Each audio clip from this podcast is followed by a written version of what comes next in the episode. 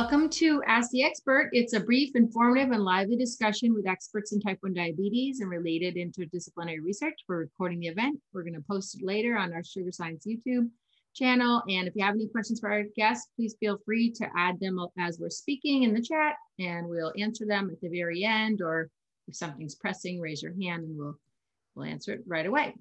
Um, okay, so today I have with me Dr. Cassie Robertson coming to us from UVA. Um, and uh, she, along with her colleagues, just published a really fascinating Nature Genetics paper. Um, I have been sort of going over it uh, and, and really enjoying it. I love that they went back into data. Um, the title of the and and and found some really interesting things there. Um, the title of the paper, which was published on June 14, 2021, is Fine Mapping Transancestral and Genomic Analyses Identify Causal Variants, Cells, Genes, and Drug Targets for Type 1 Diabetes. And um, so welcome. I can't wait to talk about this paper and your work. And again, you know, and congratulations on your uh, shiny new PhD. So Thank you. So, why don't you take a, a minute and give us a little bit um, of a background, a bio about yourself? Sure. Yeah. Um, yeah. So, I am, um, I just finished my PhD last week, actually. So, um, my background is originally in statistics, biostatistics, and kind of has migrated more towards um, genetics. So, first statistical genetics, and now really, really in kind of in the weeds of genetics. Um, and the past five years, I've been working with Steve Rich and his group at the University of Virginia studying um, type 1 diabetes. And in January, I'll start in Steve Parker's lab at um, University of Michigan, also continuing to work in um, the genetics of, of type 1 diabetes and, and also a little bit type 2 diabetes. So um, so I'm kind of gearing up for a career in uh, in diabetes or the genetics of diabetes. I think. Yes, fantastic. Like. And there, you know, that's a highly um, that requires requires a high level of um, detail oriented work and sort of skill in analysis. So um, it's uh, it seems like you've got some fantastic training out of the Rich Lab, and and I can't wait to see what you do in the next um, in your next situation. So that's going to be great. So do you want to just walk us through the paper or your work or what whatever yeah. you're interested in talking about? We're interested in talking with you. Sure. Yeah. So I put together a a slide uh, presentation, kind of walking through uh, a subset of the paper because um, I think there's a couple of different components to it and it would have taken a bit too long to go through all of it. But yeah. um, so I'll go ahead and share my screen. Does that sound good? Yeah, perfect. Go ahead. It's ready. I'm gonna. So as you said, the the title of the paper is Fine Mapping Transestral, Ancestral, and Genomic Analyses Identify Causal Variants, Cell Types, and um, Drug Targets for Type 1 Diabetes. And so I guess I wanted to just first acknowledge um, as you had mentioned, it's a, co- a collaborative effort. Um, this this project was a collaboration between our our lab and people at UVA, as well as um, uh, the John Todd Lab at uh, Oxford, uh, University of Oxford in the UK, and um, was co-led by another PhD student named Jamie Inshaw, who is also a kind of a statistician, statistical geneticist, and um, and now a statistician in industry.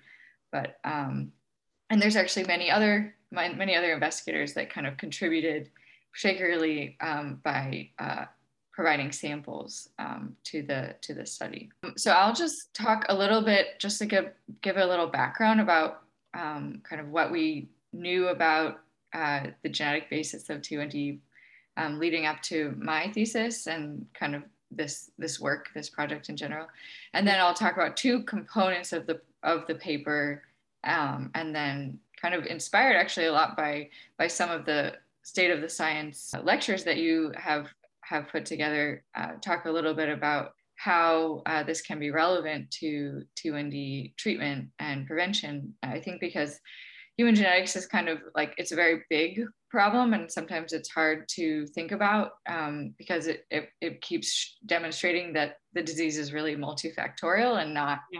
a single gene kind of disease so i think kind of watching those conversations with with some of the more experimental scientists it, it's clear that it can be a little bit frustrating or confusing or maybe overwhelming to think about like how do we how do we incorporate you know 70 genetic regions or 100 regions um, into a kind of unified understanding of a disease and how could that be useful. So i'll talk briefly about that. It's not really my expertise but it's what i'm thinking about in kind of moving forward. So that sounds great.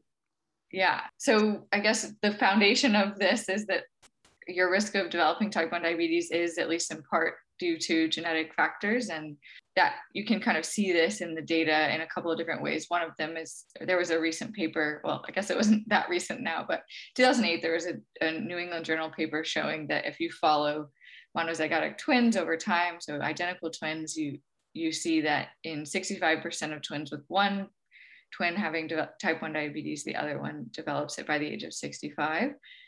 Um, so it's uh, it's there's certainly a genetic component. There's also environmental factors, which I think some of your um, speakers have have touched on, but um, we focus on the genetic basis.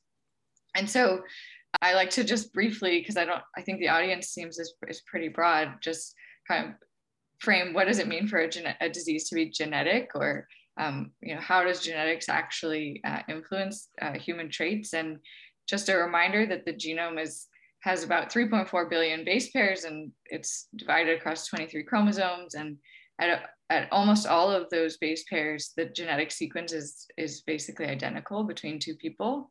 But about one in every thousand base pairs, um, if you look at two people, there'll be subtle differences. So often a single nucleotide, although there's also um, a lot of structural variation, bigger changes. But I love um, this general, slide. It should be it should be broadcast more globally so we can all focus on what we have in common. Yeah yeah right and yeah that's it i i took this slide out um, but i showed another slide if you look at this same kind of figure but compare across animals like there's a lot more differences. So if you look at within humans we're, we're very very similar but nonetheless, there's about 20 million variants that kind of commonly can differ between people in global populations. And most of these are shared across populations. So if you look at a population in one continent and then another, you know, you're going to see both the same sets of alleles in both those groups, groups but um, maybe at different frequencies. So mm-hmm. kind of like you said, we're very similar, but there are these couple million, 20 million or so places where we can differ. And so our um, our work is to try and understand how do these genetic variants that are common in the population, how do they shape human traits and in particular your risk of disease. And then um, there also are more rare genetic variants that can have more profound effects on your risk of disease. So, you know, Mendelian traits, for example, are tend to be caused by very rare um, genetic variation. But the type of study that we've done in this manuscript um, is really get aimed at trying to understand the more common, you know, low to, to, to common frequency variants, um, the ones that you'll see multiple times, many times in a population. Yeah. And so the genetic uh, kind of basis of T1D has been of interest for, you know, probably 50 years or so, maybe longer. And at this point, we actually do understand quite a bit about what genetic factors contribute. And the strongest genetic factor that contribute to T1D risk are HLA and insulin. And then there's these other um, immune kind of immune regulator genes that that have been identified. But it really wasn't until recently with with the um, kind of technology uh, developments that enabled high throughput genotyping that we are able to map really systematically the genetic variation contributing to T1D. And so in the past few decades or 15 years or so, we've identified many, many more genetic variants that associate with T1D. Um, when I started my PhD, it was about 60, probably a little under 60 genetic regions. Um, and I'll show today we kind of expanded that a bit in our work. And so this concept of genome-wide association study is actually pretty straightforward. Um, it's enabled by these microarray technologies. Uh, you basically genotype many, many people who have the disease and who, who don't, and uh, using these high throughput genotyping tools. And then you can kind of systematically compare the frequency of, of genetic variants in those two groups. And using this approach, we can kind of draw these pretty systematic and robust. So if you do it again on a new set of people, it will give you a pretty similar map of the genetic basis of the disease. And so that's what we've done um, with type 1 diabetes. And so we develop, we get these maps, but the, the next step is, you know, you hope that understanding the genetic variation that contributes to a trait will help you to understand the, the biology underlying the trait. And so kind of, I think in a geneticist ideal world or their ideal framework is that you start with this DNA variant and then that kind of points to genes or proteins that are important, which then um, helps us, you know, leads us to cellular processes and then kind of a, a, way to understand how the physiology is affected by the genetic variation. Problem is, so so that does work and, and it has been done um, for both complex and rare diseases, but there are some kind of major challenges that that make that more difficult than maybe kind of this idealized uh, framework would like. So the first one is that a lot, um, there's a lot of, there's something called linkage disequilibrium in human populations or really any outbred population where um, genetic variants that are close to each other travel together. So, and that's just a function of uh, meiosis and, um, and, and the fact that you know you need recombination between two variants to separate them um, on a chromosome and so mm-hmm. what that means is if you uh, if you have a region, and I'll explain these these plots in a second, but if you have a region of association, you have a lot of variants that all are associated with the trait, and it's very hard to distinguish, you know, which one is actually driving the association. Right. Um, and so that's that's sort of our first like major challenge in this um, in this task of taking the genetic map and and and inferring and understanding biology from it. Um, and I'll explain kind of a little bit more how this works.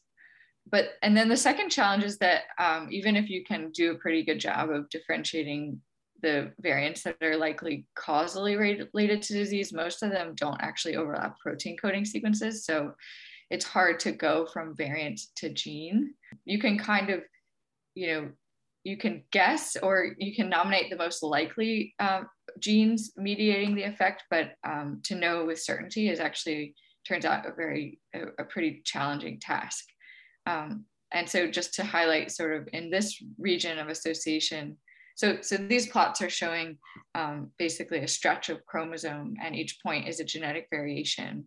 So one of those, you know, one uh, 0.1% of the genome that differs between people. Um, and uh, the height of this of the point is how strongly it is associated associated with T1D. And so mm-hmm. you can see all these red ones are basically equally associated with T1D, and we don't know which one is causal. But we can we can uh, we can take a guess that probably one of these is is causal at least at least one, possibly more than one. But if you look at actually how they overlap, these are the genes in this region. Many of them are in between genes, um, and so we call these intergenic, and and then many others are are intronic. So and of course they're overlapping multiple genes. So um, so just from this map, it actually is, is pretty difficult to determine which of these, what five or so genes here are, are causally related to the disease. Yeah. And those yeah. genes are typically found, you know, in which cell types? Oh yeah, so um, so the expression of the genes across cell types is, is something we can can look at. So um, uh, I don't know about these specific genes. So I know IKZF4 is a transcription factor that's, I, I believe, important for um, kind of lymphocyte uh, differentiation. I'm not sure yeah. about the other ones. It's just curious uh, because, like, some, you know, there's this whole interplay at the cellular level. There's like the beta cell, and then there's the immune cell population, and like how there's always been that whole conversation about mm-hmm. is it you know, is it murder or suicide? Is the beta cell inherently yeah. dysfunctional yeah. and the immune system just doing its job, or is the immune system going rogue? So then it's like, oh, well, which yeah. genes are, that's just sort of out of curiosity, like which genes are de- yeah. defective where, you know? Right. Yeah. So people can do, um, well, you, so people have done analyses where you take all the all the associations and look like kind of in the region and look at all the genes and basically look for like enrichment of um, pathways or expression of genes in a given cell type yeah um, relative to other cell types. Mm-hmm. yeah and and so i think when you do that you do tend to see that um, there's more enrichment in like lymphocyte genes that are expressed in, in lymphocytes. Um, and we've we did this uh, kind of a similar thing where we looked at chromatin accessibility which i'll talk about in a second but kind of like because you don't know which gene it is um, you can kind of look at the the non-coding regions and see how active they are. And there's a couple of different like epigenetic assays you can use to measure activity in a given cell type. And when we do that we see pretty clearly that the SNPs are associated with T1D tend are, are more often than you would expect by chance overlapping regions that are active in lymphocytes and yeah um, and immune cell types although um, so Kyle Gaulton who you had on as a as a uh, expert yeah so he so his paper I yeah. saw you guys use the T1D knowledge base too, or knowledge portal too. Yeah, yeah, we submitted our data there. Um, Great. So he, so he, uh, his work kind of showed that that there is some enrichment also for for the islet cell, beta cell um, cell types or the beta cells.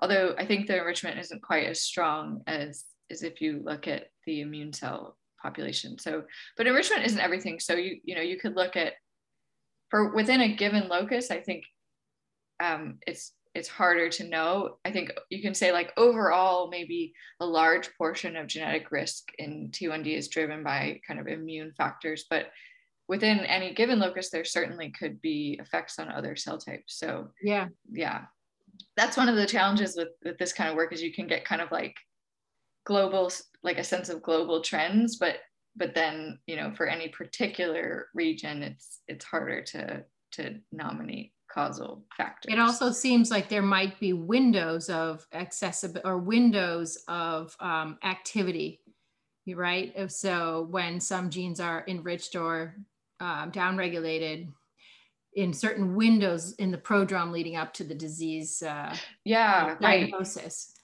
Right. right. So most of our like sort of maps of regulatory activity are in from healthy people, mm-hmm. you know, so it's right. So there could be you know active there could be features that are specific to the disease process that we just aren't seeing so that's a good well, point. You, you know, you have to start, you know, you're chipping away at a, at a big mountain. But I mean, I think this paper shows that you guys have made some excellent progress. So yeah, not to yeah. not to get you off track. Sorry. yeah, no problem. I mean, I think that's a nice thing feature of your series here is that it's sort of more casual and conversational. So yeah. Um, yeah. So so so that so that was all sort of background to just motivate what we did here. And so i'll i'll i know this is meant to be only 30 minutes so That's i'll fine. We kind can, of we like can go a little over. It's fine. It's really interesting. Um i'll i'll try and move yeah relatively efficiently through what we did. So so our study was kind of building on all that past work that laid the kind of foundation and also highlighted some of the challenges of understanding the genetic basis of T1D. Mm-hmm. And, uh, and so what we used was this, there's something called the immunochip, which is one of those high throughput genotyping arrays, microarray. Mm-hmm. Um, but it specifically was designed to kind of to to under to identify genetic variants and genetic regions associated with immune mediated diseases. And so they basically took all the GWAS that had been done around in the like first decade of the 21st century for genetic uh, for immune mediated diseases and took all the top you know all the genome-wide regions and kind of and merged them. So they took the union of all the known immune related traits or immune related regions and designed a chip that really densely genotyped genetic variation in those regions. Who did um, that? and so so it was a consortium. So um, steve was involved um, and I think Jeffrey Barrett, who uh, from is from the UK, was um, involved. It kind of maybe organized it, although Steve will know the history of this better than I do. But um, but it was really a, a, a, collaborative effort between a bunch of different investigators that had published these kind of first generation GWAS of immune related traits. That's very cool. That's one cool thing about the genetics community is there's a lot of collaboration. I think in part because it's necessary to get the sample sizes and and so the the collaborative kind of design of this chip also made it more affordable. So um, they were able to purchase many more of these chips than than they for their studies than they would have if they had gone and just bought a commercially available array, or certainly more than if they had done whole genome sequencing. So with this sort of cost effective targeted chip that really is enriched. So, you know, we, I'll show a slide showing this, but we have this kind of idea that if the immune system is mediating effects for uh, med- mediating all of these autoimmune diseases, there's probably some we call it pleiotropy, where genetic variation affects one trait will also affect another trait. So there's kind of this un- underlying hypothesis that there's be a fair amount of pleiotropy between the immune mediated diseases. And so it would be a cost effective way, you know, a variant that's associated with one trait is kind of has a higher prior, if you put it in like Bayesian statistics terms, higher prior probability that would be associated with T1D. And so using this cost effective approach, um, Steve and, and John uh, said about they genotyped 65,000 or about 65,000 individuals from a bunch of different studies and and we were able to use that data to kind of follow up and and expand our understanding of the genetic basis of T1D.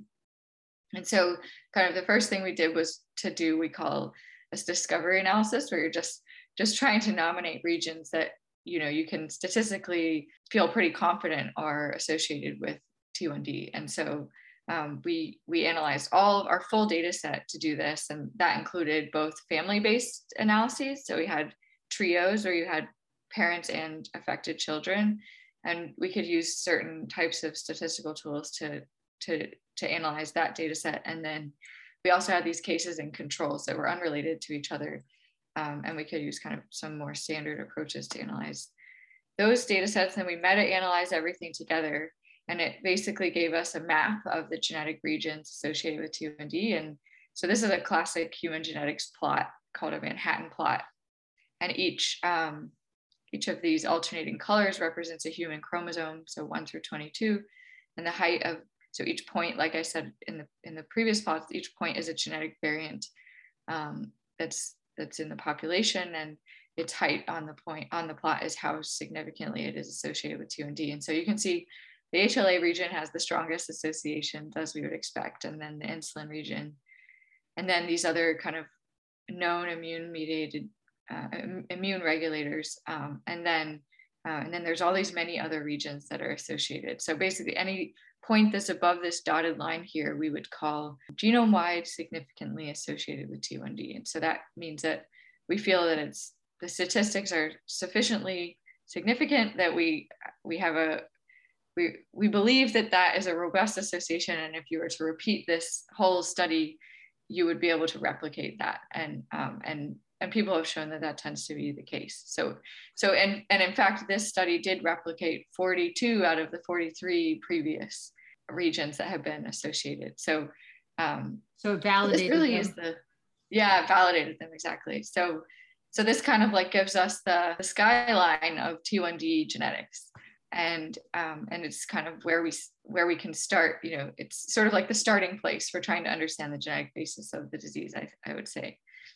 Um, and so as you had kind of, we had talked, I had just mentioned that can kind of come up is a lot of these regions, the variant that's associated with T1D is also associated with other immune related traits. And these are that consortium that was used to design the immunochip uh, was was investigators who had done studies on all of these different diseases here. And this is showing the overlap um, between T1D associations and, and these diseases. And the red indicates that the variant has the same direction of effect. So if it increases T1D risk, it also increases the risk of this other disease. And the blue actually indicates that it's the opposite. And so you can kind of see interesting trends where like rheumatoid arthritis, all of the variants, um, gray means we couldn't just, we couldn't tell based on the available data. But um, in the regions where we could tell, for rheumatoid arthritis, the variant that causes or increases risk of T1D also increases your risk of rheumatoid arthritis. But interestingly, for Crohn's disease, it seems like it's kind of like 50 50. Sometimes the variant has the same direction effect. Sometimes it actually has an opposite direction effect. So there, there could be this, you know, there's pleiotropy, but it's not always, it's not always contributing in the same way necessarily. And so, uh, so we thought that was kind of interesting, and it had been previously noted, but but it's always nice to kind of replicate these types of, of observations. Um, and so, getting into the the main goal, which was to try and use this data set to um, do a better job of understanding what the causal variants in the region are and, and thus like and thus what the causal genes and mechanisms could be is we use this algorithm called um, GuessFM and I won't go too detailed into this, but basically it's a method for um, kind of using statistics to search all the possible configurations of uh, causal genetic variants in a region and come up with the most likely causal variants. And, and there's a couple of different methods to do this, but this is the one we chose to use. And one of the interest, the, the main kind of takeaways from this work, this part of the study was that many, many of the regions have likely more than one causal variant. So um, you can kind of imagine there's a region with maybe one or more important immune or, or, or other genes. So genes in contributing to the disease. And there are genetic variation. There's multiple genetic variants that are either both acting in different ways to regulate one of those genes, or they could be regulating actually different genes in the same region. So uh, we call this allelic heterogeneity, where um, there's there's multiple um, kind of genetic variations within a region uh, contributing to to a trait. Um, so that seems to be a major feature of T1D genetics. And this was kind of, this was replicated by um, Kyle Gaulton's recent paper as well. They saw the similar kind of trend of a lot of regions with multiple variants contributing. Yeah. Um, and that that's an important observation because it kind of affects how you interpret the downstream, um, how you follow up on things. Um, if you wanted to dig into a a region and try and understand the causal variants and their effects on you would really you you want to take that into account. Okay so the last step the last part is um i guess not quite the last part second to last part is um uh, how we try to then co- interpret these uh, likely causal variants. We basically come up with sets of variants that we think are most likely causal in the t1d associated regions. And and then we tried to use chromatin accessibility data so basically an assay that helps you understand what regions of the genome are really functional and active um, in a cell type, how we tried to use that to understand what these variants could be doing. Um, and so this again address, addresses the second challenge in kind of the genetic map to molecular mechanism challenge or, or uh, project, uh, which is that we that most of these variants aren't in protein coding sequences. Um, and so so the idea is if, if they're not in the protein coding portion of a gene, then then what are they doing? And, um, the big, it's kind of a million dollar question. the, the, the, million dollar question. And and so people have you know we have this understanding that there's these non-coding regions of the genome that that maybe the formerly junk DNA that um, that can serve these regulatory roles. And so two of these elements, I'm just kind of showing the general schematic of here's a gene and it's being transcribed into RNA. Um, and right upstream of the gene, right upstream of the transcription start site is there's something called a promoter. And that's non-coding, but it's important, it's regulatory. And then more distally, so more distant from the gene, so it could be up, can be upstream or downstream or in the introns of the genes. There's these elements called enhancers. And there's other types of regulatory elements too, but these are kind of the probably the best understood ones. Um, and so these non-coding elements are, are what is thought to really um, regulate the expression of genes across different cell types and different time points in, in human development. So, um, so basically we want to, we, if, so we know that our variants aren't overlapping the protein coding sequence. So we want to understand, are they overlapping these functional, otherwise functional elements that, that could be regulating the protein expression or, or the RNA expression. And so one way to do this is to look at the accessibility of the chromatin, so the, the DNA um, at those sites um, for, for binding by things like transcription factors. And um, there's a couple of different assays that are used to do this. And we use something called ATAC-seq, which basically measures the accessibility of the DNA to cutting by enzymes. And that's sort of a proxy for how, how accessible it is in the kind of in vivo context for for transcription factor binding and other regulatory yeah. functions. Is it, is it unspooled? Is it open for um, interaction with these factors, right? Right, exactly, exactly. So, right, so so the DNA kind of like DNA is always packaged. It's not loosely floating around in, in the nucleus, and it's just a degree, uh, uh, an issue or matter of understanding what degree to what degree is it packaged. So, you know, really tightly packaged DNA isn't going to be the genes from those really tightly packaged regions, the, the heterochromatin isn't going to be expressed. And, and so if it's really tightly packaged in a given cell type that you know is important to the disease, uh, or, or, or, or or just in a given cell type is really tightly packaged, you you suspect that that variant is probably not having much of an effect on anything because right. it's not really accessible, and so it, it's probably not doing things like affecting the binding of a transcription factor because there's no transcription factors binding there anyway. So um, you can rule out that region. You can, yeah, exactly. You can kind of rule out that that location as being um, relevant to the at least to the function of um, cellular processes in that cell type. And so we did this kind of in the context of T1D um, by looking at CD4 positive T cells because we saw from other analyses that that seemed like it was probably the most important cell type.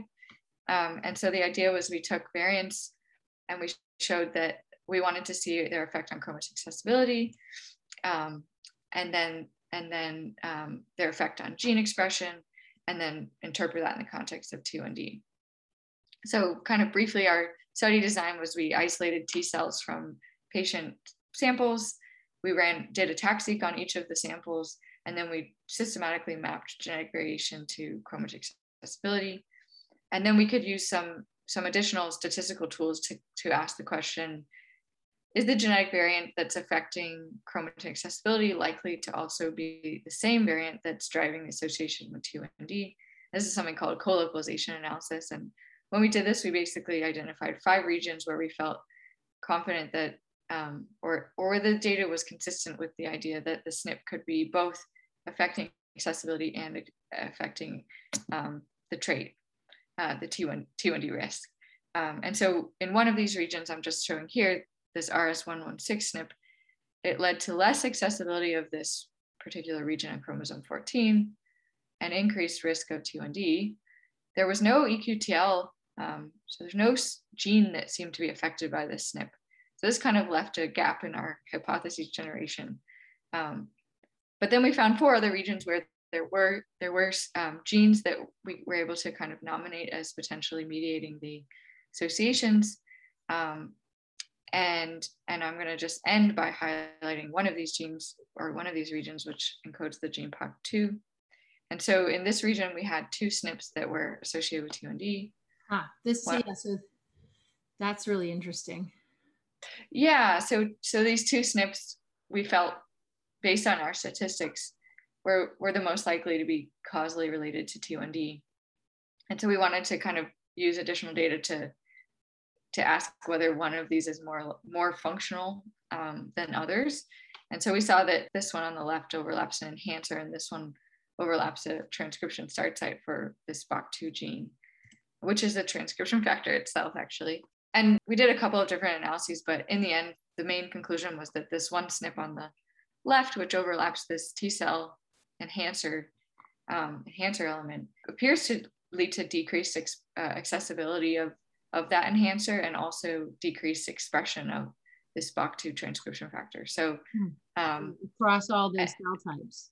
Yeah, so so the effect appears to be relatively specific to T cells, so, so that kind of, this is just showing that we did some additional analyses to kind of verify that all these, that the effects were all kind of mediated by the same causal factor. Um, and so, yeah, so, so, so actually the effect seems to be specific to T cells. And so that kind of led to this hypothesis that we formulated where we felt, and this is this is supported by a couple of other analyses, but I didn't really want, I didn't have time to show everything. But um, the idea is that the the hypothesis is that the SNP leads to less binding by a transcription factor at that enhancer in T cells. And then that leads to less expression of this BACH2 um, gene in T cells, and that that may be the fact, the feature that that mediates the association with T1D. And, and so this kind of hypothesis. Oh, just to qualify, sorry, maybe I missed this. This is just in yeah.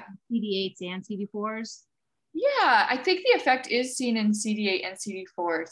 It's interestingly kind of um, specific to unstimulated cells. So there's a lot of people have done um, a lot of these types of assays in. So if you take either CD4 or CD8 cells isolated from primary cells isolated from from individuals, um, and then you stimulate them, for example, through the T cell receptor signaling pathway. Mm-hmm. Um, you can kind of you can see oftentimes changes in the chromatin accessibility and in the gene expression patterns right that which is basically they have to gear up you know for their doing their exactly business. they have a lot to do um, and so uh, so you can kind of you can then actually ask does the snp affect the expression of the gene or the accessibility of the chromatin um, in the stimulated state versus the unstimulated state and so when you do that you see that the SNP appears to affect the expression in the unstimulated state.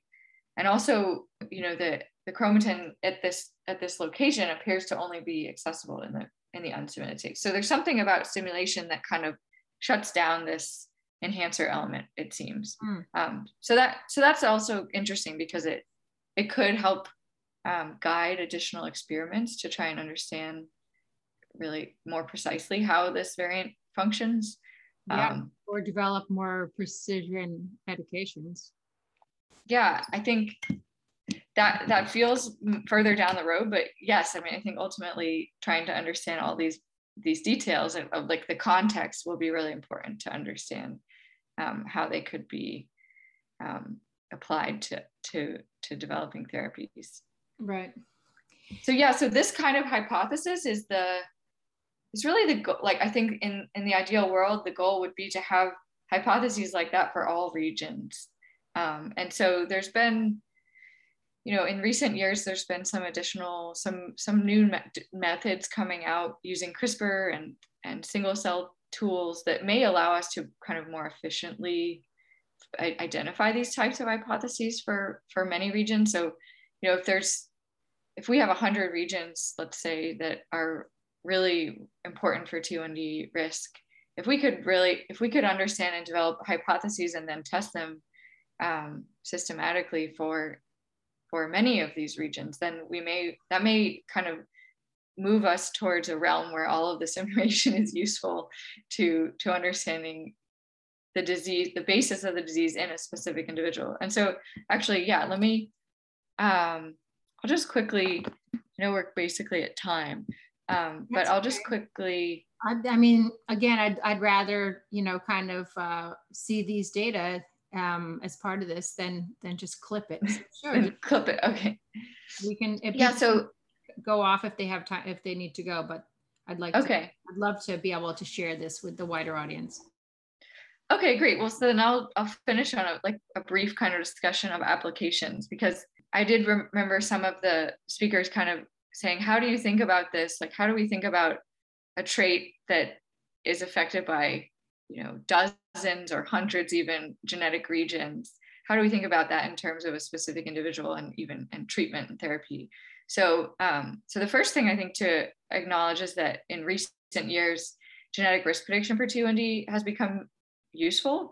Um, and uh, and this is actually not from my work. This is from um, Seth Sharp, who was a PhD student at Exeter and um, I think will now be a postdoc with Anna Gloyn at Stanford.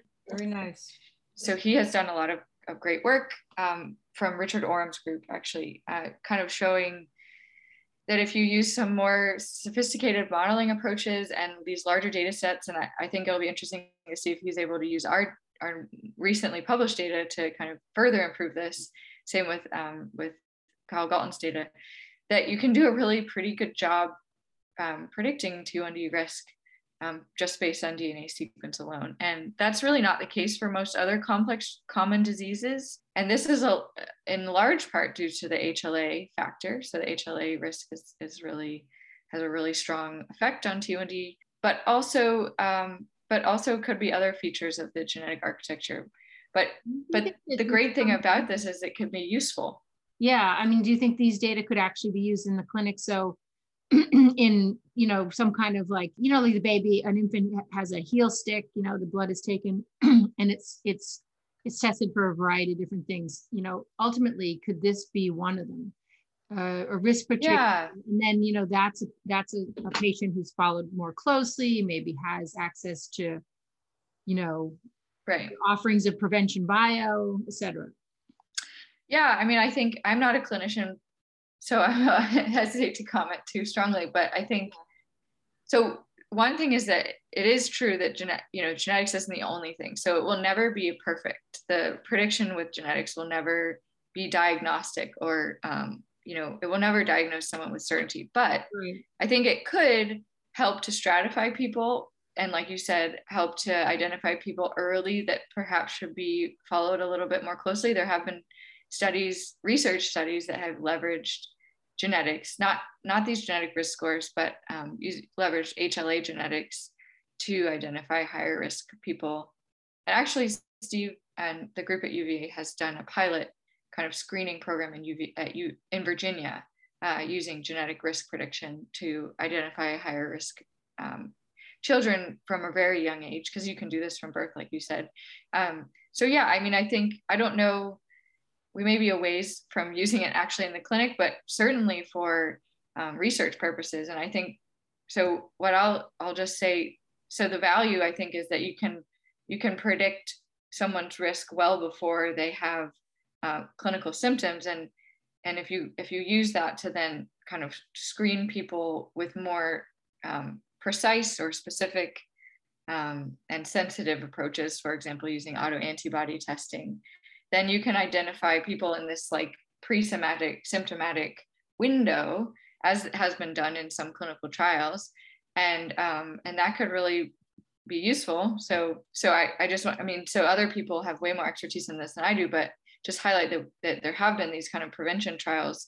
Um, and and it seems like this teplizumab study kind of highlighted and the history of it highlighted that the timing of the administration does matter because there were previous studies where they were, were giving this drug after diagnosis and it and the effect was not as pronounced. So I think using, you know, using genetics in addition to other factors.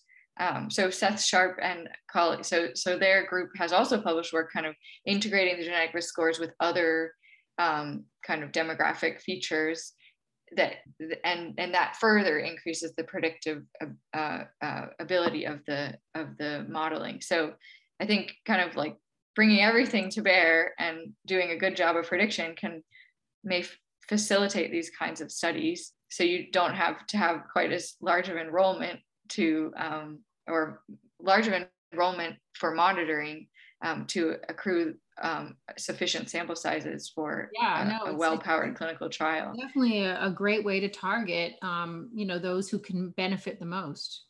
Exactly, and I think, um, and then kind of moving from how can the genetics actually not just predict but help to inform the strategy for the preventive therapy that might be tested in a clinical trial so this is a kind of framework that was pu- published by um, Amit Khera and Sek Kathiresan. They're, they're cardio, cardiologists, um, and they, they've kind of been leading the way in terms of using genetics, you know, the genetics of complex traits and in particular cardiovascular disease in clinical settings and they kind of highlighted this that there's this has historically this kind of idea that a that a person may have a disease driven by a particular um, pathway or process or causal factor like a single factor.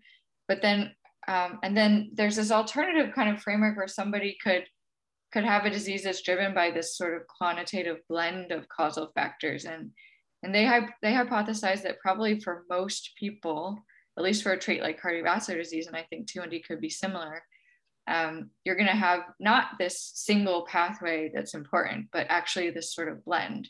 And so we may eventually be able to use um, some of these genetic risk prediction um, tools or these genetic profiling tools, not just to predict someone's risk of disease, but also to get a sense of where they fall on the spectrum. Because I think a lot of things suggest, like, for example, the failure of the NOD mouse to help us identify effective therapies, that, that it's probably a pretty heterogeneous disease. So there are probably people for whom the beta cell uh, beta cell intrinsic factors are more important than than for other people and so perhaps you know if we can be if we can get more efficient at mapping genetic variant or associations to causal variants in genes we may eventually be able to use these sort of genome-wide profiles to get us get us a sense of the blend of pathways that are um, most important for disease in a given individual. And so, yeah, and you know, that's pretty futuristic, but no, I think that I think it's talking about personalized medicine, which I think is, you know, really on everyone's mind